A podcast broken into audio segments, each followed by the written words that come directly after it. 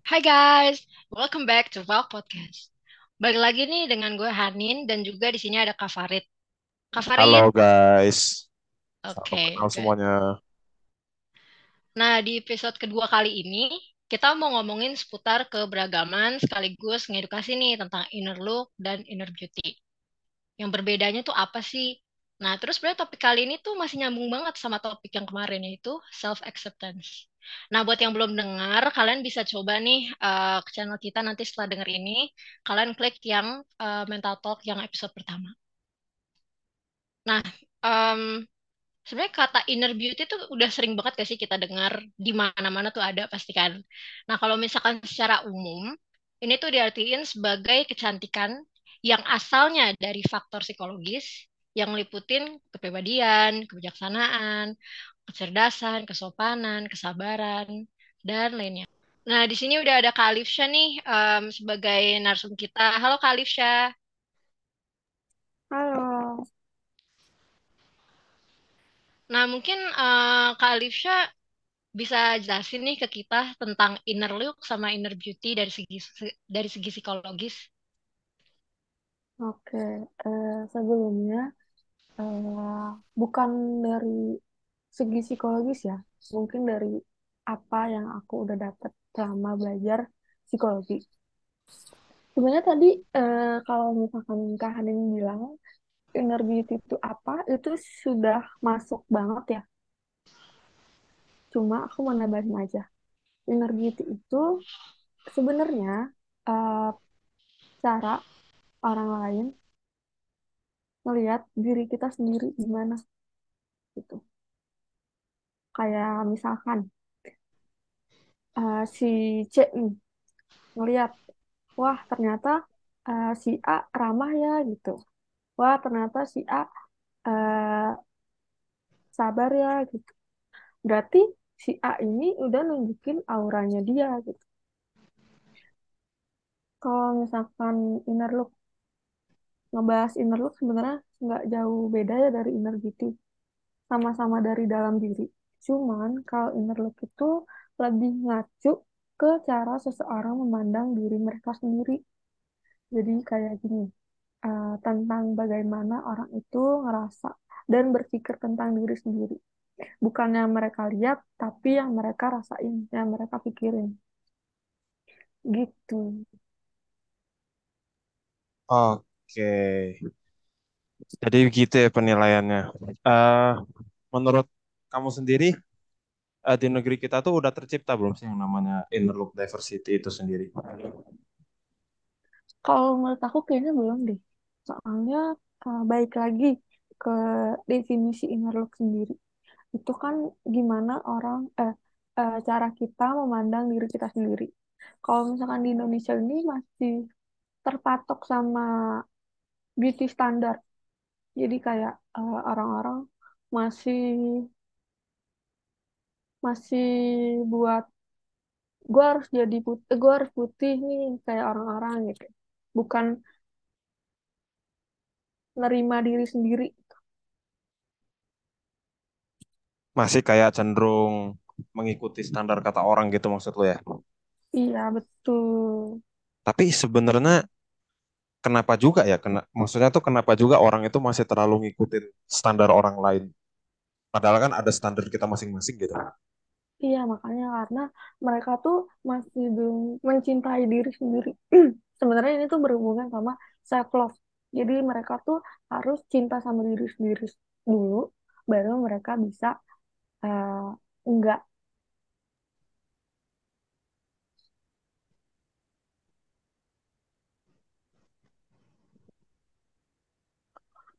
nggak ngikutin beauty standar kayak tadi. Oh, tapi sebenarnya cara mencintai diri sendiri itu sendiri dimulai kayak gimana ya? Bagusnya. Kalau mencintai diri sendiri itu bagusnya eh, pertama sih percaya sama diri sendiri. Kayak kita tuh kayak lo tuh cantik, lo tuh udah cantik versi lo sendiri gitu. Jadi kayak kalau kita udah percaya sama diri sendiri, itu otomatis kita udah percaya sama eh cinta sama diri kita sendiri. Itu yang utamanya itu. Berarti sebenarnya untuk memulai segala hal, self acceptance dan lain sebagainya memang harus dimulai dengan percaya diri. Percaya. Iya. Begitu ya. Eh, menurut kamu sendiri, eh, apakah penerapan self acceptance itu juga berlaku untuk inner look diversity itu sendiri? Hmm. Mungkin bisa dijelasin dulu kali ya apa itu inner look diversity. Hmm, hmm.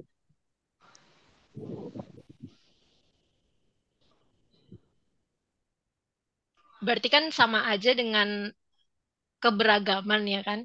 Hmm, Keberagaman inner look itu sendiri. Iya, jadi kayak eh, apa ya? Kan di sini tuh tadi cara orang memandang diri mereka sendiri. Berarti kalau inner look diversity itu eh, beragam kan? Orang-orang tuh beragam. Ada yang emang putih dari lahir, ada yang mungkin kulitnya hitam manis atau gimana-gimana gitu. Oh gitu ya Kak. Nah terus em, kenapa self acceptance itu penting dalam peranan inner look diversity? Kan berarti kan self acceptance itu kan eh, penerimaan diri ya kan? Iya. Kenapa penting? Karena kalau misalkan kita nggak nerima diri kita sendiri, nggak bakal kita tuh nggak bakal pede sama apa yang kita punya. Ngerti nggak maksudnya? Paham paham. Ya kayak gitu. Jadi kalau misalkan eh, kita nggak stuck nih, nggak mau nerima diri kita sendiri, berarti kita tuh kayak nggak mau nerima apa yang kita miliki juga. Jadi harus kayak kita tuh harus ngikutin orang lain, harus ngikutin orang lain gitu.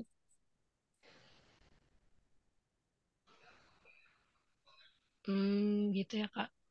Nah, terus kalau menurut Kakak sendiri, gimana nih cara kita buat ngekampanyein tentang inner look diversity ini biar bisa diterima sama sebagian masyarakat yang mungkin masih belum paham, belum ngerti, terus juga mereka tuh masih terpaut sama beauty standard. Karena kalau menurut aku, eh, mereka ini masih terpaut karena kalian tuh pasti sering gak sih kayak ngelihat misalkan kayak iklan. Dan iklan itu tuh rata-rata iklan di TV atau di internet gitu ya. Mereka itu tuh pasti yang kulitnya putih, mulus, terus langsing. Apalagi em, kayak tentang ini loh, iklan-iklan kecantikan. Terus kalau misalkan kita lihat nih, misalkan kayak ada acara di televisi gitu kan. Mereka pasti em, kasih lihat tuh misalkan kayak hostnya atau yang ada di dalamnya gitu kan. Itu tuh kayak pasti masih sesuai banget gitu sama standar beauty di sini. Entah itu tinggi, terus cantik menurut standar di sini gitu. Gimana menurut kakak? Aku mungkin gini kali ya. Sosial media kan karena lagi tinggi banget ya. Mungkin eh, salah satu cara kita buat ngomong ke orang-orang kalau misalkan inner look itu spesial banget gitu. Itu mungkin lewat sosial media kayak kita nyebarin nyebarin poster, nyebarin berita, apa pun itu. Hmm, gitu ya kak.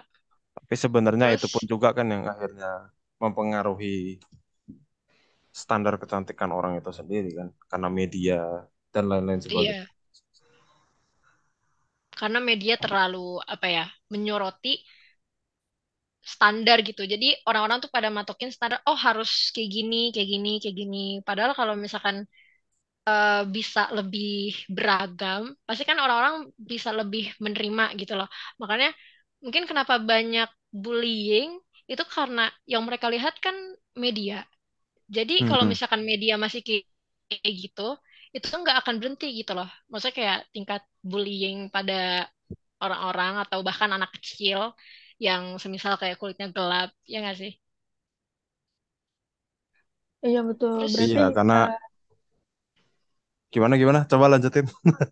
berarti kayak sebisa mungkin kita tuh buat media itu positif Jadi kayak kita nyebarin informasi-informasi yang positif, jangan yang kayak bikin kisruh gitu loh. Kayak contohnya Konten kayak prank ya, tadi, contohnya ya konten prank. Mm. Terus eh, bisa jadi kayak apa sih tadi yang yang Kahanin bilang itu perbedaan tinggi badan atau warna kulit gitu. Warna kulit. Biasanya kan di sosial media banyak banget muncul kayak gitu. Bikin orang insecure ya bahasanya tuh. Iya. Tapi kalian sendiri merasa kayak gitu nggak dengan adanya pengaruh sosial media yang masif itu? Mungkin Ayo. Alifia dulu yang jelasin. Mungkin kalau dari aku pribadi ya, eh, buat apa insecure kalau misalkan kita tuh udah spesial banget. Jadi kita tuh diciptain kayak udah masing-masing udah tahu porsi, oh, diciptain udah per porsi masing-masing. Jadi kita tuh cantik udah, pokoknya kita cantik titik gitu. Tapi memang Oh, gitu ya. maksudnya kan gini ya, kan masing-masing orang itu kan pasti ada masanya dia merasa insecure, entah itu merasa cantik atau dan lain sebagainya. Emang Alicia sendiri benar-benar nggak pernah merasakan insecure gitu? Kalau aku lebih eh, terbilang jarang ya kalau insecure tuh. Soalnya aku juga ngeliat lagi kayak eh, buat buat apa baik lagi buat apa insecure kalau misalkan kita tuh sebenarnya sama semuanya. Kita tuh sebenarnya bisa kita tuh sebenarnya punya mm, kelebihan kekurangan masing-masing.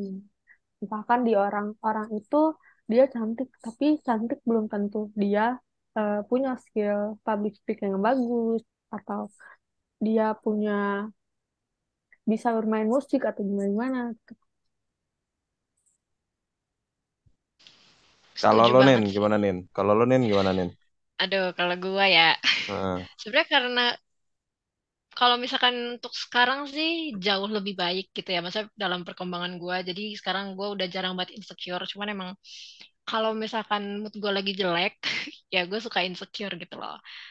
Dan sebenarnya kalau misalkan untuk bangkit dari yang namanya bullying, terus kita terus gue harus bisa ngelihat diri gue sebagai pribadi yang baik, yang cukup gitu kan, yang enough. Itu tuh prosesnya lama banget, panjang banget, karena kan itu bertahun-tahun ya gue dibully soal warna kulit doang. Jadi em, kayak emang apa ya?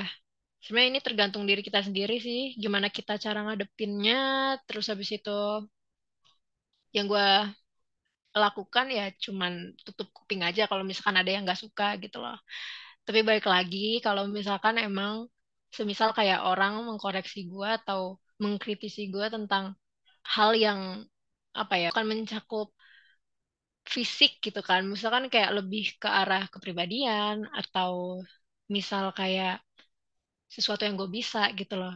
Ya itu sebenarnya nggak apa-apa sih diterima gitu loh. Kita juga harus pinter-pinter memilah kritik-kritik yang emang oh ini emang ini tuh eh, baik nih buat kita kita harus jadi lebih baik lagi gitu. Gitu sih paling. Mungkin ada lagi gitu Kak yang mau dikasih tahu ke kita? Mungkin lebih kayak ini ya buat teman-teman di luar sana yang masih eh, terpak terpatok sama beauty standar, kayak eh, ngelihat lagi gitu. Lihat lagi kalau misalkan diri kalian tuh spesial, diri kalian tuh eh, punya kelebihan, kekurangan masing-masing. Jadi coba kalian mulai cintai diri sendiri dulu. Oke, berarti sebenarnya kalau yang gua tangkap ya dari tadi kan kita udah lumayan banyak membicarakan tentang inner look diversity ini.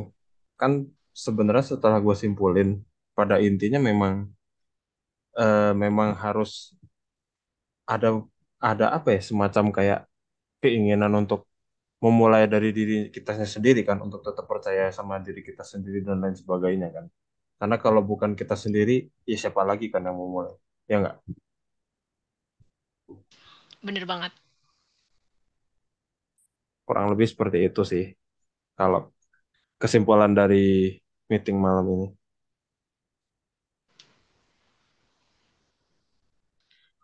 Makasih banget nih em, Kak Alifia yang udah ngeluangin waktunya di sela-sela aktivitasnya yang pastinya sibuk ya. Em, makasih karena udah mau sharing-sharing singkat bareng kita dan banyak banget tuh tadi insight yang bisa kita ambil dari episode kali ini. Iya, Kalau misalkan juga. kalau misal jangan, kalian apa?